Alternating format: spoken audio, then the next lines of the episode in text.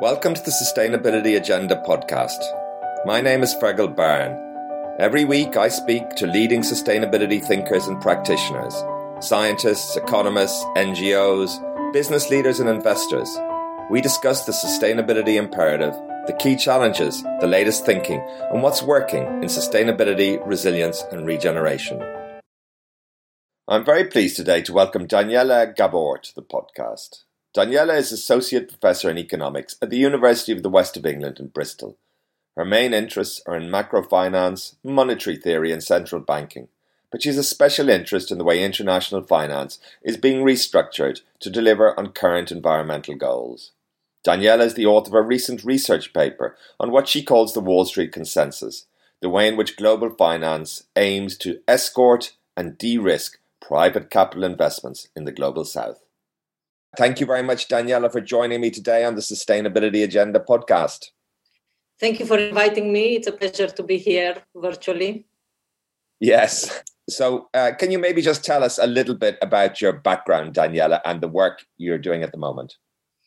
Sure. Uh, so, I am a, a student of central banks. Uh, I, I, started by studying central banks. I did a, a, doctoral thesis on the Central Bank of Romania and um, that was quite a while ago maybe 12 years ago. And since then i've been thinking uh, more or less uh, constantly about what i would call a holy trinity uh, which is uh, the relationship between the central bank the fiscal authority and private finance. And this comes uh, with a, uh, a specific angle if you want an angle that i call critical macrofinance uh, that uh, um, suggests, and it's a, an insight that goes as back as far as uh, Hyman Minsky, um, but also back to sort of earlier analysis. Uh, it suggests that in order to understand monetary policy or macroprudential policy or the relationship between the central bank and the fiscal authority, you have to look very carefully at structural changes in private finance. You have to understand how private finance evolves what kind of activities uh, uh, it uh, innovates, what kind of new institutions it produces in order to understand how the state, through its monetary and fiscal arm, respond to it.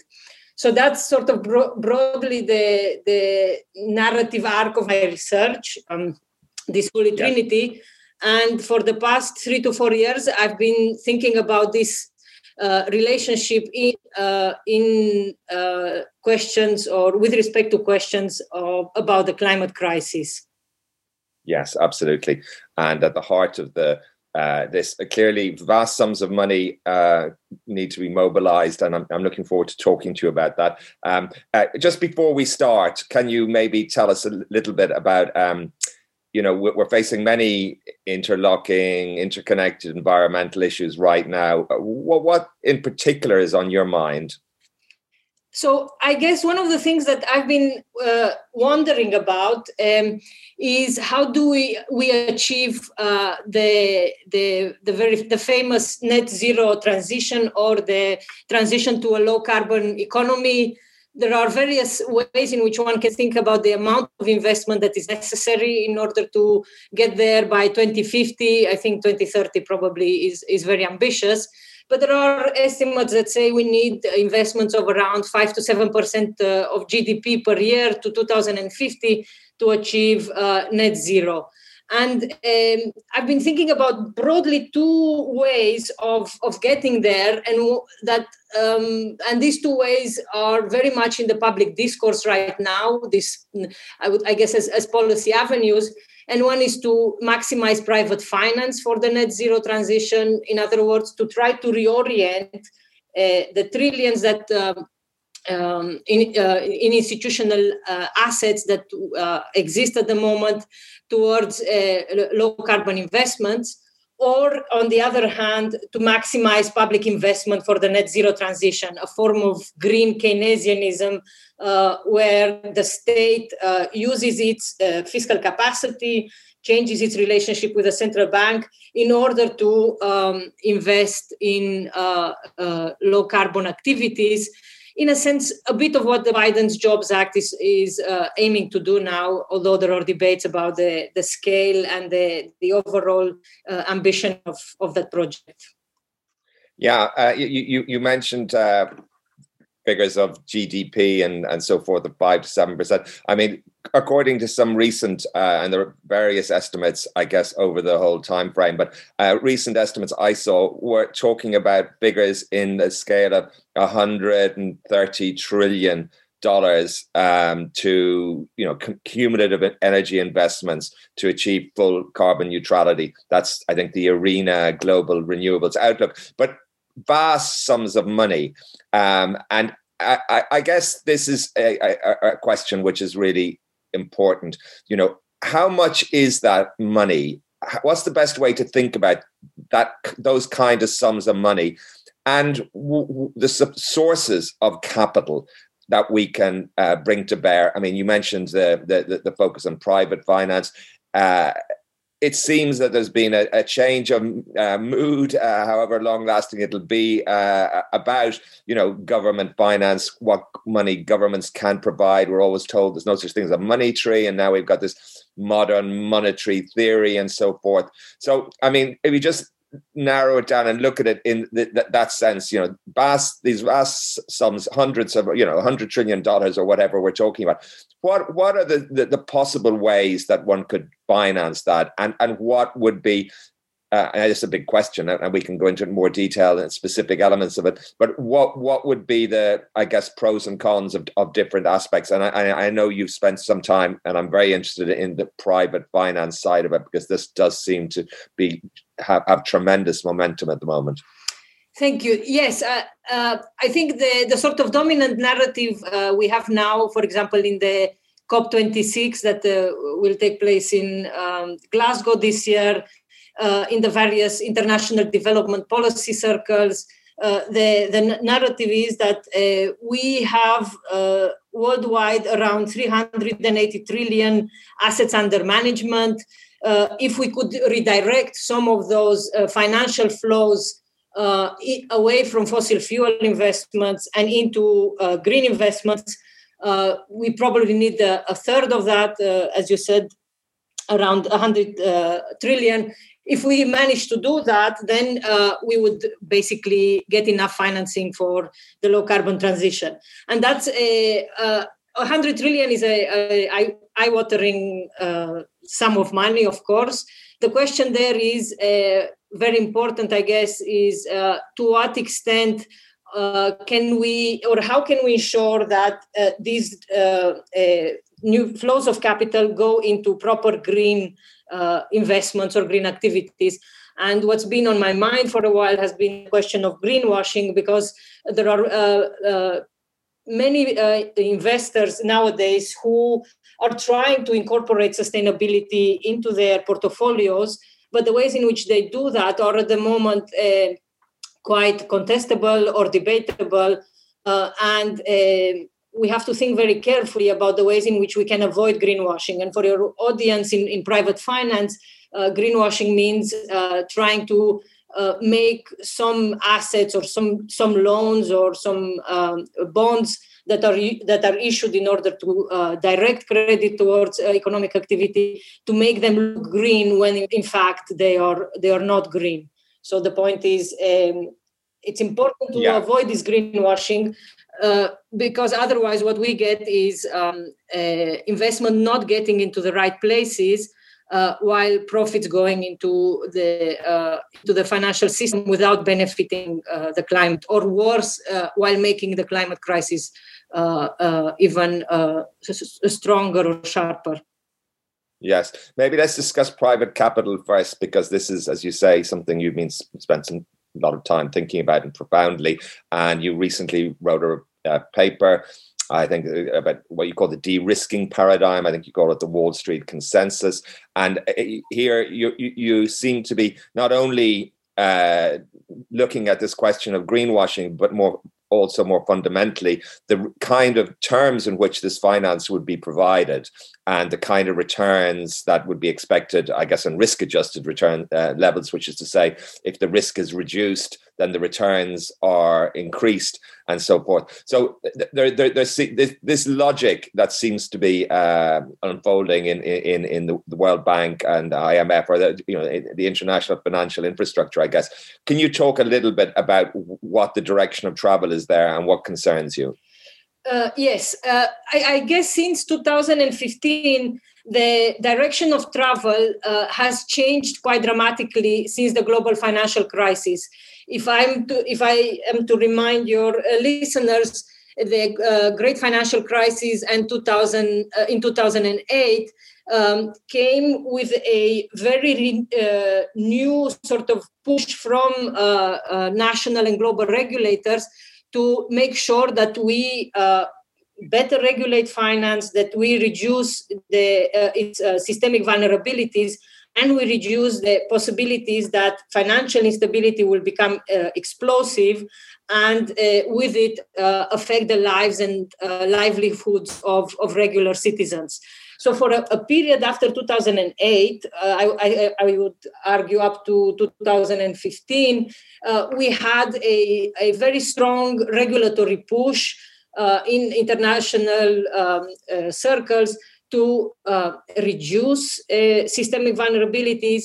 However, since 2015, what we are seeing is a, a change in the logic of um, the relationship between the public sector and private finance in the sense of uh, uh, uh, of a renewed sort of partnership with finance. And i think this um, uh, word uh, it's a key word the, the word of, of partnership because it encodes a, a, a sort of political proposition that in order to deal with the climate crisis uh, or in order to uh, achieve the sustainable development goals uh, by 2030 in the global south what we need to do is uh, we need to escort to accompany private finance into um, climate investments or into uh, development investments. And to, to do this escorting, to, to accompany, to make sure that we reorient uh, private finance towards more sustainable investments, the idea is uh, to de-risk uh, uh, these investments. In other words, the the logic is uh, private finance doesn't go into certain uh, low uh, carbon activities or into sustainable development goals related activities because the risk return profile is not adequate. There are too many risks for the, the rewards that can be um, generated and uh, the, the develop the de-risking paradigm says well we need to put some public resources into uh, making sure that we change the risk reward profile. Uh, to give you an, an example uh, in order to make sure uh, to make sure for example that there are there are investments in renewable energy in the global south in various sub-saharan african countries uh, multilateral development banks should take some of the risks away from these investments, should assume, for example, currency risk. Uh, in other words, they would compensate private investors if uh, local currencies depreciate to make sure that there are cash flows uh, that uh, that are consistent and, and systematic that go to these private investors. So that's that's sort of a since 2015 we see that logic of de-risking uh, becoming increasingly prominent in the um, activities of the World Bank, increasingly in the activities of the International Monetary Fund, in multilateral development banks, and uh, quite recently in the work that the COP26 is doing in order to think about uh, how to accelerate the low carbon transition. And what concerns me there in this um, uh, uh de-risking as development paradigm is the extent to which public resources are necessary to de-risk um, capitalism, if you want, for private finance. So the starting point there is not to, to think about how investment affect development outcomes, but to think about how to proof risk um, uh, local economies and, and local activities for uh, private finance. And that can uh, be very consuming of, of fiscal resources and can reduce the fiscal space that uh, countries have. And I know this term, and, and, maybe we'll come back to it. I know this term is, is quite controversial, and it's, it's controversial for uh, very good reasons because we don't have a, a, a, very good way of approximating or of calculating what, what fiscal space means, particularly because it it also pertains or it uh, relates to the relationship that the central bank and the fiscal authority have. But in general uh, there are um, i would say there are significant concerns about the fiscal costs of this uh, de-risking. If we want to make sure that BlackRock invests in uh, uh, the health systems in uh, the global south, in Mexico, for example, or uh, if we want to make sure that BlackRock invests in infrastructure in Mexico, uh, then uh, the, the Mexican state, together with multilateral development banks, will have to put some res- resources on the line to guarantee returns for, for BlackRock. Right. At, at, I mean, I guess at, a, at, at the at a, the biggest level, as, as you said, we need vast sums of money. There are vast sums of money in the hands of private finance. Is this not a, an elegant solution? I guess yes. I mean, uh, it is a, a, very politically appealing solution because it says uh, uh, or it accepts the the, the narrative that um, uh, countries in general, and specifically since the COVID nineteen pandemic has uh, hit the public purse, uh, we don't need that much of public money uh, in order to uh, finance the low carbon transition. What we could do instead is to make sure that private finance um, uh, uh, does the job or the heavy lifting. And my uh, um, interest as a as an academic and as a critical thinker, I guess, is what does it mean? How does this heavy lifting work, and to what extent does it sort of pass control over uh, the process of of, uh, of um, um, uh, investment towards uh, private finance and in a sense it guarantees returns for private finance.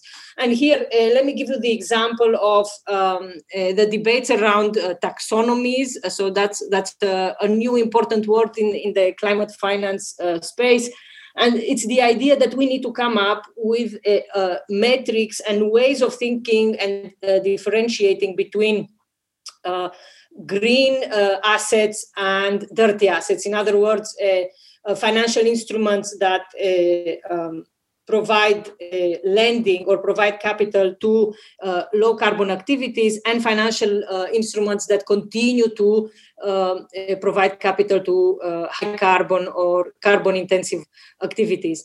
And what we know from looking at the political negotiations around these taxonomies is that although in theory it would be good to have uh, a, a, public taxonomy, it would be good for the public sector or the state to define what is green and what is dirty. Uh, the reality, the political reality is that uh, it's private finance so far that has been allowed to provide these definitions, for example, in the form of the uh, ESG criteria, the environmental, social, and governance standards. And these ESG criteria are, are very powerful in the sense that they create this image um, of private finance increasing, increasingly turning towards sustainable investments but when you look into uh, in, in detail at what at how this ESG criteria work, uh, the kind of ratings that come with it, because now you can assign an ESG rating to, say, a stock uh, or to a, a bond issued by uh, by a company. If we look into the details of how these ESG uh, uh, ratings are, are computed, what we see there is a, a, lot of greenwashing. In other words, a lot of pretending that some assets are greener than they are. And this is not just me that says this, this is uh, recognized by uh, the European Commission, who's been doing a lot of work trying to deal with that through the uh, sustainable finance taxonomy. Uh, the for the uh, private financial um, institutions also recognize the potential for greenwashing in, in the private uh, ESG space. For example, the the former the person who used to be in charge of ESG at BlackRock uh, and and has left the job has fin- has uh, recently published a, a, a uh, very, I would say, very impactful uh, piece arguing that um, ESG is a fad that allows for systemic greenwashing by private finance. So um, that, those are the kind of conversations that one needs to look at, and, and the kind of details and and uh, uh, political economy dynamics that need to be taken into account if we are to think seriously about the ways in which we can uh, green our economies uh, and not greenwash our economies. Yeah, a, a big topic and, and, and, very complex. Lots of lots of uh, uh, elements coming together there. You you, it's called I guess the Wall Street consensus. Uh, uh, echoing the Washington consensus, which was associated with uh, a particular set of economic ideas, uh, uh, you know, low inflation, uh, deregulation, privatization, and and also associated with uh, you know the the the, the, the uh, seen as the the IMF and, and these organizations having the whip hand and and uh, c- countries in the global south having to sell off assets, open up markets, that kind of thing. Um, presumably and, and from, from from from from from your work there's a marketization element to this story as well that if finance is coming in in in in in, in trillion dollar uh, you know uh, investment lumps the this will have presumably significant impact on the the organization the the the, the, economic and financial organization of, of of countries in the global south and whole sectors Yes, thank you. So I, I would say, I mean, I have um, uh, termed this new sort of paradigm of working with private finance in order to achieve uh, either the sustainable development goals or to, in order to finance the low carbon transition. I have termed this paradigm the Wall Street consensus because I think it echoes a lot and it has a lot of the political logics that were underpinning the Washington consensus. And we have to, to recognize that the Washington consensus is, is discredited as a, a, a policy uh, paradigm because it proposed and it pushed uh, structural adjustment not only in countries in the global south but to a significant extent in, in countries uh, in the global north as well. And what it said is what you need to do in order to uh, achieve uh, sustained economic growth in those times we weren't thinking very much about uh, the climate crisis or we weren't integrating uh, climate change significantly in our macroeconomic policy discussions uh, what, what it argued that one should do in order to achieve uh, sustainable economic, uh, well, to achieve sustained economic growth is to have fiscal discipline, to have an independent central bank that targets inflation, to make sure that uh, uh, it's private financial markets that determine interest rates, not the state, to liberalize trade, to privatize state owned companies. In, in, other words, to remove the state as much as possible from economic activity, because uh, the argument was the presence of the state basically distorts price signals, and by distorting uh, price signals, it, it, it, interferes with the optimal allocation of capital and it, it interferes with efficient markets. Now, we know that this paradigm has been uh, this logic of the uh, Washington consensus has been widely discredited because where it was applied, it didn't uh, generate a lot of sustained economic growth, uh, but instead it generated uh, significant uh, economic crisis. And we know that there are countries like China that diverged significantly from the Washington consensus and achieved um, impressive rates of economic growth. Now we, we also know uh, at significant costs to, to uh, the climate agenda, but they achieved these impressive rates of economic growth by basically having the state orient or or this uh, or um, organize and to a significant extent centrally plan uh, economic activity. Now, what this the Wall Street consensus does is to sort of reckon with some of the criticisms towards the, the Washington consensus and to say, yes, uh, it is important to bring back the state into our conversations about how to achieve um, sustainable development and how to, to, to achieve uh, uh, the net zero or the low carbon transition. But there is a particular view of the state, and this particular view of the state is what interests me because it's not the state that one can think of uh, in a Green New Deal sort of logic where the state comes in and uh, undertakes massive public investments in uh, public infrastructure or massive public investments in green industrial policy. Uh, instead, what the state does uh, is it de-risks uh, the assets for private finance. And here the logic of uh, commodification of public goods comes in because uh, uh, this Wall Street consensus argues that it is simply um, unsustainable. There are not enough public resources to uh, uh, finance the infrastructure needs or to finance the SDG uh, goals. Uh, and uh, the best way to provide public goods like uh, education or health or um, energy or transport is to attach a, um, a user fee to it. In other words, you're no longer, ha- in order to access public goods, you need to pay for them, right? And uh, uh, the idea is by paying, by, by introducing these user fees, then you can issue bonds uh, to finance um, um, infrastructure investment or investment in general. And uh, you can sell these bonds to global institutional investors. In other words, you can tap private finance and uh, compensate institutional investors with these cash flows. So there is a commodification of public goods in there in the sense that uh, uh, the state has to work with private finance through what uh, are known as public private partnerships uh, in these private public partnerships, the state has a specific role, which is to de-risk um, uh, the activity of the private company that is constructing the school and it's putting user fees on the school or is constructing the hospital and, and charges user fees for access to the hospital.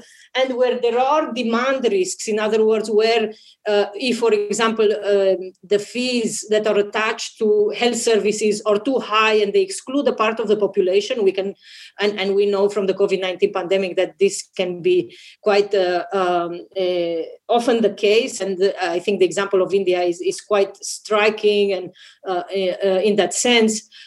where there are these problems of demand, the state steps in and compensates the private company uh, and, and, makes up for the shortfall in demand, or it compensates the private company for uh, changes in currencies. In other words, the, what the state does in this Wall Street consensus is it, it guarantees returns for uh, uh, the public private operators and it guarantees returns for those who finance these private operators uh, in other words for uh, global finance. And that to me is uh, concerning on, on many levels because uh, it basically um, sort of walks back or it pushes against the, the idea that we can collectively organize through the state to provide for a set of, of social services or of public goods uh, as we used to think. In other words, uh, we can no longer collectively organize to have a public pension system. We cannot collectively organize to have a public health system or public education. They, all these um, public goods now need to be uh, commodified or, or uh, de facto privatized uh, in order to attract private finance. It's uh, quite quite a, a, a, a terrifying vision in, in, some respects, and and seems to echo some of what's uh, theorists like Wendy Brown, you know, see as the essential I guess, uh, driving uh, uh, stru- well, structural way in which the government operates in a, in a, in a neoliberal kind of context. Let's take a brief break to hear about an organization we support. Global Witness, a pioneering campaigning NGO that exposes the environmental and human rights abuses by some of the world's biggest companies and most powerful political figures. For 25 years, they've campaigned against the exploitation of the Earth's natural resources, the destruction of indigenous peoples, and corruption that has siphoned billions of dollars from the poorest countries. Global Witness doesn't just expose the abuse of power, it works to transform the systems that allow this abuse to flourish unchecked. Find out more at globalwitness.org. And now we're back to today's episode. how far down the road are we with this kind of thinking? You mentioned private finance is involved in various ways.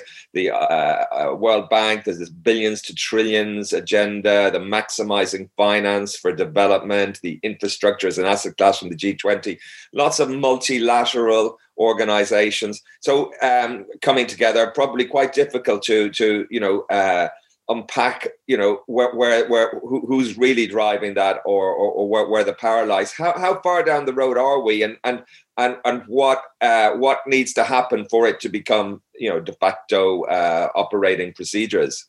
So I would say that before the COVID 19 pandemic, uh, we were more uh, at the level of sort of great uh, uh, ambitions and intentions. It was uh, uh, a political narrative driven both by um, politicians in the global north who don't want to undertake or, or reluctant to either change their views about the fiscal activism right because if you if you don't if, if you give away or or step back from the idea that uh, you have to rely on private finance in order to achieve uh, your social contract with your citizens then uh, you you need to accept that uh, you need a much uh, stronger and more active state that uh, must that flexes its fis- fiscal muscle in order to deal with all the, the very complex challenges that uh, uh, we are facing uh, at the moment. So before 2000, before 2020, before the global pandemic,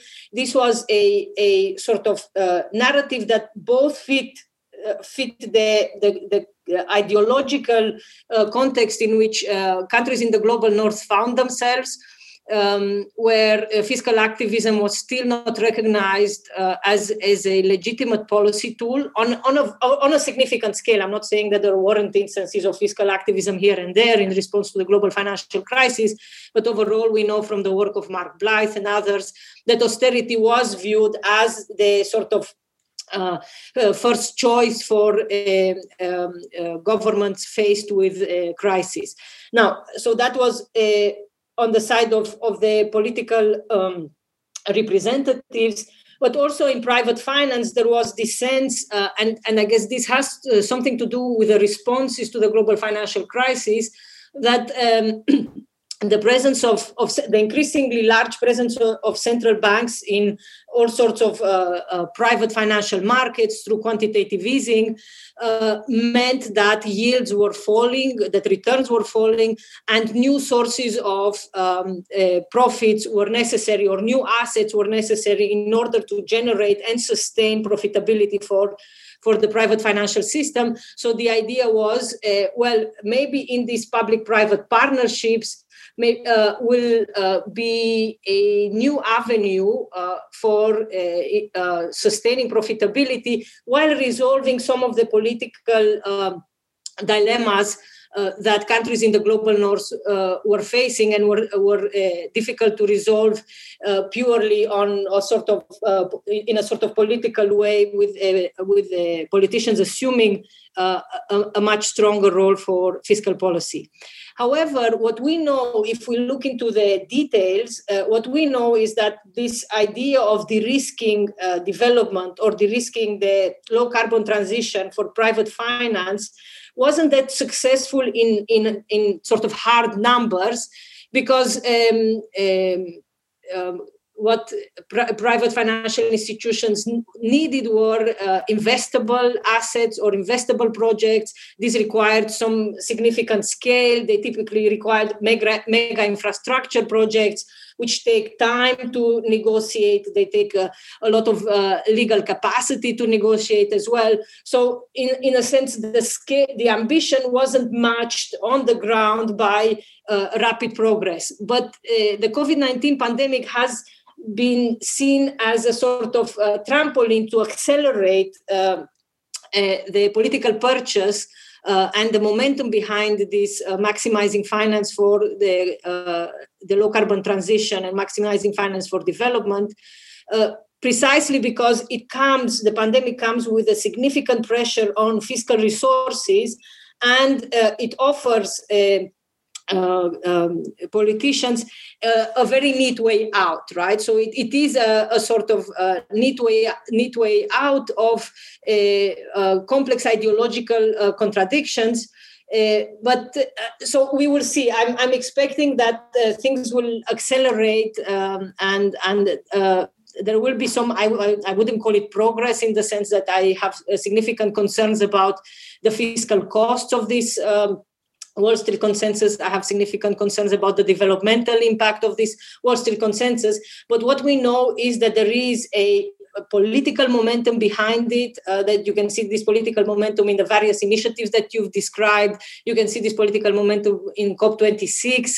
You can see this political momentum in the way in which the Biden administration has uh, uh, announced its, uh, commit, its climate finance commitments for, for the global south and probably uh, you will see the same uh, uh, momentum supported by the negotiations uh, in the US uh, domestic politics, where we see that there are um, increasing pressures from uh, fiscal hawks to sort of um, pare back on the um, big state agenda that uh, the Biden administration seemed to be pushing and to trust more uh, big finance. And I guess if you want in some very crude way, uh, this would be the dichotomy, the, the dichotomy uh, choice that we have at the moment. Either you go big state and you regulate finance, or you go big finance and you put the monetary and fiscal arm of the state uh, in the service of uh, supporting big finance to um,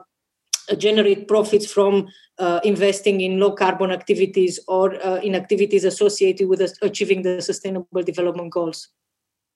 Wow, a, a lot, a lot at stake. Um, and there's a lot, a lot more i'd like to talk about the the private public partnerships and get a sense of those. But i'm just wondering going back to the, this you know the, the, the supply and demand question again 100 trillion needed. If we go in down that logic you know uh, the, the kind of sums we're talking about where else could we get the money? I mean clearly we can come back to the kind of terms of trade as it were for for for, for, for private finance I'm just mindful of of, of the question of uh, modern monetary theory, which seems to be very uh, a whole big topic. So uh, maybe not go into that in, in, a lot of detail. But generally, this sense, you know, the the logic: we need the capital, we don't have the capital, and clearly, COVID has driven this to you know uh, states do have you know uh, and and central banks and the balance sheets. There are you know are really big issues there. But where else could we get the capital? Thank you. I think that's that's a very important question, and it's it's it's a it's a tricky question to answer both on on political and on macro financial terms. But uh, I would uh, direct um, or I, I, think about this question in, in, relationship to central banks and central banks' commitments to greening their activities. And uh, one has to recognize here uh, that central banks have been a sort of unlikely pioneers of um, the fight against uh, climate change, at least in, in terms of um, uh, official state institutions, because for a while now uh, they've been arguing that. Um, uh, the climate crisis is posing uh, important financial stability uh, risks, and because since 2008, 2008 most central banks in the world will accept that uh, financial stability is part of their mandate, then obviously they have to do something about uh, the climate crisis, right? And uh, there are uh, many things that central banks can do about climate crisis. Um, the, the sort of weaker version of what they can do and what has happened so far is to ask for financial institutions, private finance, to disclose their exposure to climate risks. And I'm saying this is a, a weak version in the sense that uh, disclosure or making your uh, uh, uh risks uh, transparent to the rest of uh, financial market participants or to the um, uh, general public is an important step, but uh, it's not ambitious enough given the scale of the uh, uh, climate crisis and given the urgent need to redirect financial flows away from fossil fuel activities towards uh, low carbon um, investments. So uh, the the stronger, and I guess this is where my answer would be of how do how do you get the trillions. Um, that are necessary for the low carbon transition, the stronger version would be for central banks to accept that they are not these impartial observers of uh, uh, the way in which uh, private financial institutions are both exposed to the climate crisis and contribute to it by lending to, um, to high carbon activities. They are not um, uh, impartial observers in the sense that they have monetary policy instruments either conventional, and what we mean by conventional monetary policy, we mean interest rate, uh, uh, moving interest rates, and unconventional, which is central banks buying bonds uh, directly from governments and from uh, private companies. In, in these uh, conventional and unconventional monetary policy measures, central banks can also directly subsidize. Um, uh, the carbon lending of private financial institutions. And to give you an example, um, this year we have published a report with uh, colleagues from academia, the uh, New Economics Foundation, and, and, Greenpeace, where we showed that it would be uh, easy for the ECB. It would be easy in in in um, in sort of policy terms. In political terms, it's far more complicated. But it would be easy for the ECB to stop subsidizing uh, uh, carbon lending by not accepting the bonds issued by fossil fuel companies like oil companies, not accepting these bonds as collateral when they lend to uh, uh, uh to banks. Um, and that would be, to my mind, a very important measure to change the relative cost of capital when central banks assume their role and their dire- the direct impact that that they play in the in the allocation of capital and to say we need to green monetary policy and we need to green the financial system by basically making it more expensive for private finance to lend to fossil fuel activities and making it cheaper to lend to uh, green activities. And that requires, uh, admittedly, a, a, lot of work. It requires the central banks to have a proper taxonomy, a proper way of, of measuring uh, the climate impact of uh, private lending, uh, but it's not impossible. There are ways to do that. Uh, what we need to see there is political will. And that political will, I have to say, uh, is the bigger question because even if you look at the European Central Bank, which under the uh, uh, since Madame Lagarde took over, it has been much more vocal and uh, and much more publicly engaged with questions of the climate crisis. Even the European Central Bank seems to be walking back on some of its uh, commitments uh, to green its monetary policy operations basically passing the hot potato of uh, the climate crisis to fiscal authorities. And, and yeah, but that, bring, that brings up a, a, a question which I, I, am mindful of the time, uh, and it's it's uh, uh, you know a, a, lot of interrelated questions here. But do do we need? I mean, because you said giving it back to the fiscal authorities, and, and and what you were talking about from a central bank perspective, I guess, is largely a domestic uh, kind of initiative. Do we need, or, or is there a possibility for some kind of new multilateral climate finance infrastructure? Um, I mean, you know, I mean, with the Bretton Woods, the IMF, you know, creating new, you know, uh, financing tools, those kind of things. Are, are, are those kind of ideas in discussion? Is is that a silly idea? I mean, nothing is silly because I would say since I'm studying the climate uh, crisis and the way in which um, uh, private finance contributes to it and is affected by it. I don't think that there are any silly ideas because we need to be as innovative and as brave as possible given the scale of, of, of, the challenge. I guess once you accept that the climate crisis is irreversible, and once you accept that there is what Mark Carney termed a Minsky, a climate Minsky moment um, around the corner, uh, that uh, will see financial institutions increasingly vulnerable to physical risks, to the risks of uh, extreme climate events, then all all possibilities should be contemplated, uh, bearing in mind the, the political um, compromises sure, yeah. that are necessary. Uh, but uh, so uh, going back to your question of uh, a sort of uh, global infra- infrastructure for climate finance, uh, it's important to bear in mind that central banks are organized in what is called the Network for Greening the Financial System, the NGFS, and uh, the NGFS has been uh, has become increasingly large. Uh, almost every significant uh, uh, central bank or every large central bank is in there. They are doing great work. however, I would say that that work is not ambitious enough in the sense that it's still focused too much on disclosure and not focused enough on regulating and penalizing dirty finance. And this is to me the, the, the main message, if you want to take away, that um, we need a, some form of global agreements uh, on. Um, greening uh, private finance simply because we live in financial globalization and because we have not yet uh, even uh, with the global financial crisis, we have not been able to generate a sort of political compromise that would put barriers uh, uh in uh, the movement of private financial capital across border. We are very successful at stopping.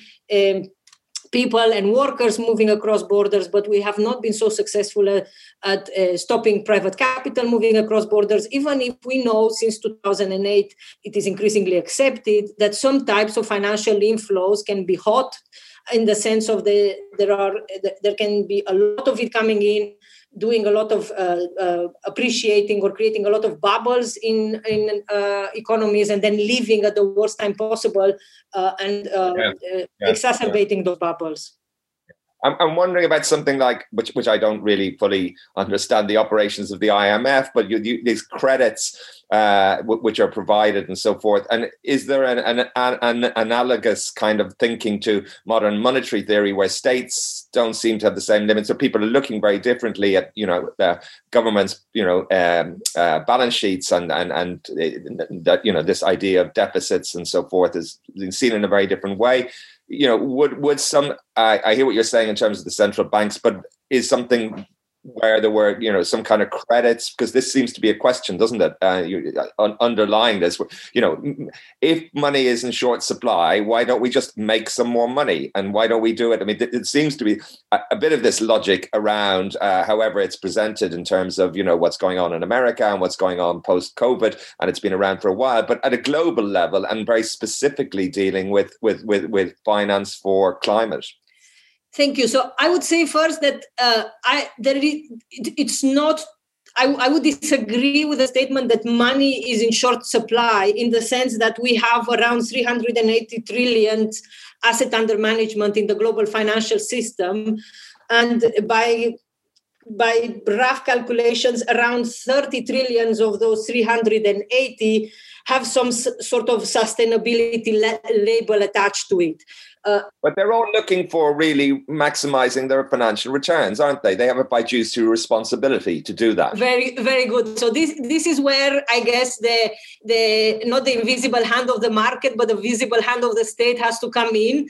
And if the visible hand of the state is prepared to say, well, it is up to us because private finance has indeed uh, sort of uh, commitments to their shareholders uh, and um, to regulators that create all sorts of trade-offs that and uh, systems of incentives that don't allow them to transition as fast as we would like to towards a low carbon uh, finance then the state has to come in and say well it is up to uh, to the state to regulate this. So it would be um, I mean, not. I, I. I think we need to talk about the political feasibility of this, but yes, the yes. money is there.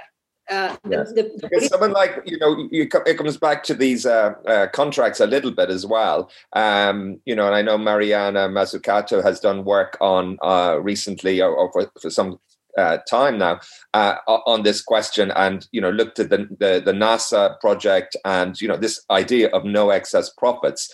And I often do ask people is it okay for you know companies to you know make maximize their profits uh, you know from from activities related to you know climate change and so forth? And uh, you know that's that's that is a question isn't it it is, and and where we are now, I guess I would I would argue, um, and, and uh, Maria Mazzucato probably would agree with me that we are, at least in the conversations on climate finance, we still are in the mode of.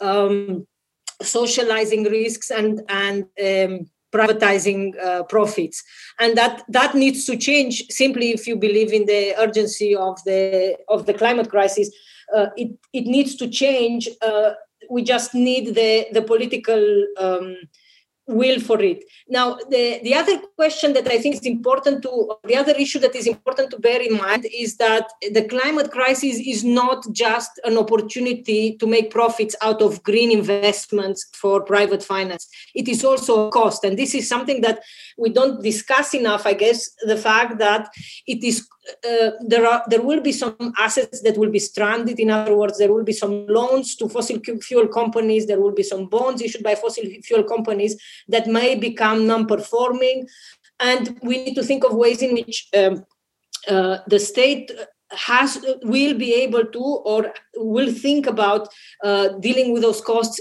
uh, together with private finance. But uh, the conversation so far is how do we maximize their profits or how do we guarantee their profits and how not how do we deal with the cost that the climate crisis will create for, for private finance. And that takes me again back to the uh, question that you asked um, a few minutes ago, which is about uh, modern money theory and the changing sort of wisdom around the relationship between uh, the monetary and fiscal arm of the state. And I'm, I'm not an MMTer, uh, although I'm, I'm close uh, to them and I applaud the way in which they have uh, the MMT community has changed the conversation uh, around what central banks can do for uh, the, the fiscal space.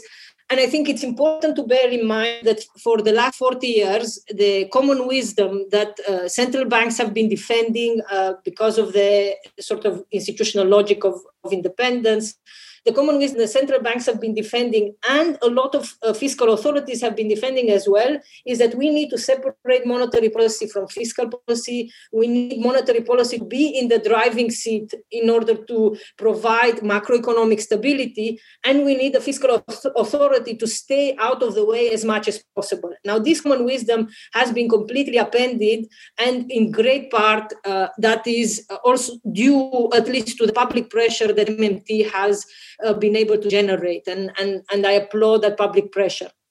However, uh, um, I would argue that uh, we are not there yet in the sense that we do not have a new, and this is what we need. And I think this is where, um, uh, in, the, in, a sense, heterodox economists, to which the MMT community belongs, broadly speaking, we, we need to think of new ways of coordination between the monetary and the fiscal arm of the state uh, because, and you could think of it as a green form of coordination. In other words, the central bank has to be far more supportive of the green investment activities of the state and that to me is a is a, a part of the solution of dealing with the climate crisis that doesn't simply say well we will let private finance get on with it and keep our fingers crossed that uh, the outcomes will be positive instead it is uh, recognizing that uh, you can't rely on private finance because there are uh, all sorts of conflictive incentive conflictive incentives there.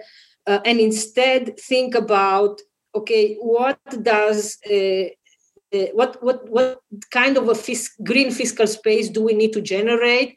And to what extent can the central bank be uh, a sort of prime uh, guarantor of that fiscal space. And that's not something so uh, controversial now after a year of global pandemic macroeconomic policy, because we know over the last year, central banks in high income countries have been buying more or less all of the debt issued by, by government and have been keeping their borrowing costs under control. And that, that I think needs to become a, a central to conversations around climate finance and around low carbon transitions, the issue of better coordinating or returning to some form of overt coordination between monetary policy and fiscal policy. Uh, very, very interesting. It seems if you looking at what you're talking about there, the escorting capital and so forth, and and, and that's uh, you know clearly one uh, huge um, driving uh, force in, in, in the financial side of things. But at the same time, you've got this uh, move towards uh, carbon markets, uh, big big momentum towards uh, natural capital and valuing na- natural capital, nature based solutions. There is a lot of, I guess, what you call financialization of nature coming together. And if you put the whole these different elements together, it's it's it seems like quite a profound change. Yes, I would. I mean, there is a profound change and profound uh, and significant political uh, momentum, as I said, behind the idea that in order to deal with the climate crisis, we need to put a price on nature. Uh, my worry there again is about the ways in which, uh, for example, nature based solutions uh, mean uh, translate into uh, a cover for uh, greenwashing for fossil fuel companies.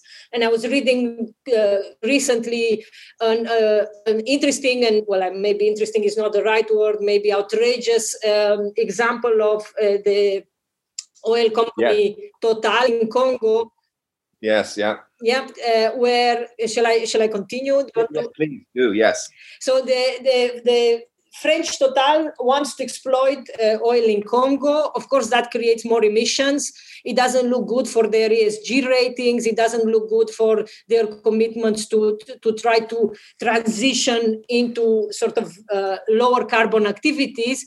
Uh, so what Total does is, is creates a nature-based solution unit which will invest in what are called natural carbon sinks, right? That will sequester CO2 uh, from its operations. And if you look into the details of what this natural carbon sink uh, means uh, on the ground in Congo, you see that Total has entered the public-private partnership with the Congolese uh, government uh, whereby uh, a, an area of around 70,000 hectares uh, will be will basically be transformed into a natural carbon sink by destroying the local savanna and replacing it with a timber plantation that will uh, will uh, also allow for the commercialization of timber. So to me, uh, this is in a sense paradigmatic of the way in which uh, the uh, uh, nature-based solutions and the entire pricing of nature agenda can provide or can become a Trojan horse for uh, greenwashing in the sense that it allows fossil fuel companies to continue to uh, extract fossil fuels from the ground and at the same time destroy natural local uh, uh, uh natural ecosystems and replace them with um, um, sort of uh, other types of uh, forests that are much more suitable for com- commercial use, but they don't generate the same kind of uh, positive climate dynamics that we would be expecting. How far are we on this journey? COP26 is coming, carbon markets is a key priority as part of that. Um, could this all be a done deal in the next six to 12 months? Uh, at the moment, uh, I have to say I'm I am quite pessimist that um, that the kind of critiques that I am making and that lots of climate activists are making, uh, this kind of critiques will cut through to the COP26. If I read the private finance uh, stream where Mark Carney, the former head of the, uh, the former governor, governor of the Bank of England, um, uh, he's leading it. If I read those uh, documents, it seems that it is a done deal. Um, and it seems that we are going down the green financialization route instead of going down the route of uh, greening the financial system through a set of uh, regulatory measures and through greening uh, monetary policy. And what this does to me, it puts all the onus on uh, the fiscal authority to increase carbon prices. So now we are at the, at the stage, I guess, where the solution to um, to our uh, uh, carbon emissions and how do we get to net zero uh, is to say, well, you know, um, we will just have to have high income countries basically increase the price of carbon. Uh, and there are some good news there, but I guess uh, it depends on uh, on your uh, views of what is the timeline that is acceptable. Um, there have been uh, news um, that the price of carbon in the European Union has increased recently to almost 50 uh, uh, euros per, CO, per ton of CO2. However, uh, if you look at the estimates, there, I've seen some estimates done by um, the German Ministry of Finance, and the estimate is that we would need that uh, uh, price of carbon to go to or to 680 uh, euros a ton if uh, we, we are guided by the principle of intergenerational equity. If we don't want to leave the burden of the uh, uh climate uh, adjustment to further to future generations, we need the price of carbon to, to be 680 euros per per ton and we are at 50 right? So we are not even at 10% of that price and there is a lot of of political opposition already generated. So i'm i'm i'm quite skeptical about the the possibility of a political agreement on significant prices uh, price increases um, for carbon um, and I am uh, more optimistic about trying to both work on the fiscal front and make sure that uh, it is more exp- it becomes more expensive to pollute, uh, while at the same time working on the monetary front and on the private finance front, bearing in mind that uh, we live in in, uh, in capitalism and credit uh, creation and lending is fundamental to uh, economic activity, and we need to green lending as well. Uh, or we need to green private finance as well instead of relying on um, simply on carbon taxes. Yeah, very very interesting. And maybe just finally coming back this question presumably what, what do central banks think of these different initiatives nature-based solutions natural capital? Presumably they like you know putting a value on things. They like balance sheets. They like all that kind of thing. Presumably they're they're, they're, quite happy to see this are they? Or, or, or do they have other concerns I think central banks are very interesting actors. I mean, I would say this because I've been studying central banks my entire academic life. They are very interesting because their their uh, political um, priorities and, and the political conflicts that they um, face are somewhat different, right? I mean, they are technocratic authorities with a mandate to provide price stability and with a mandate to provide financial stability.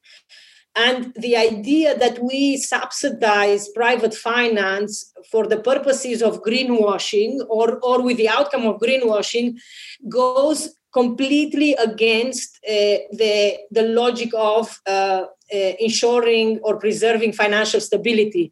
Because let's be clear, the more greenwashing there is in private finance, the more uh, potential for a, a, a, climate Minsky moment when you have these climate related risks basically exploding into instability. So, so I have heard central banks. Um, sort of both uh, privately and in pub- public sp- spaces expressing concerns about the idea that we have to subsidize green but we do not penalize dirty finance. Now, the problem with penalizing dirty finance is that uh, the moment the central bank says, I, I think I should penalize dirty finance, I think I should green my monetary policy operations and penalize dirty finance, uh, that, that immediately is interpreted as an uh, interference in the um, uh, market processes as renouncing the principle of market neutrality that many central banks view as a building block of their um, existence and operations as independent central banks. Um, and I have to make a bracket here and, and, say that the European Central Bank and the Bank of England both have recognized that, that their commitment to market neutrality in practice means subsidizing um, carbon lending. But even if they recognize this, there is a reluctance to penalize dirty finance because it sounds like industrial policy. And until we are able to accept, or central banks have managed to resolve this compromise, and politicians uh, uh, are there to pressure them into um, sort of reducing the way in their their own carbon footprint or the impact that their monetary policy operations generate on um, uh, on uh, the carbon emissions. Uh, until then, they will. I'm I'm suspecting they will hide behind independence in order to do as little uh, as possible while also showing that they care about financial stability. So there is a role there for civil society organizations like Greenpeace, and I'm happy to see Greenpeace in that space, but there are many others that are trying to hold central banks to account for their um, uh, the, the impact of their monetary policy operations and for uh, taking seriously uh, the um, uh, way in which uh, they regulate um, private finance both directly and indirectly through um, monetary policy. Wow! Wow! Uh, fascinating. Uh, whole whole other uh, series of podcasts there, penalizing dirty finance, the, the, the nomenclature, the green and the brown of uh, fascinating. Thank you so much for your time and today, and I wish you all the best with your ongoing work. And uh, yeah, thank you very much, Daniela. Many thanks to you. If you like what you heard today on the sustainability agenda, we think you'll enjoy Arran Stibbe's book, Ecolinguistics Language, Ecology, and the Stories We Live By which has recently been published in a second edition. This groundbreaking book reveals the stories that underpin unequal and unsustainable societies and searches for inspirational forms of language that can help rebuild a kinder, more ecological world. It's supported by a free online course called The Stories We Live By. Just type the name into Google and you can find it. Thank you for listening to the Sustainability Agenda podcast. I hope you found it interesting. It would be great if you could leave a review and share the podcast on social media. You can sign up at iTunes to make sure you don't miss any future episodes.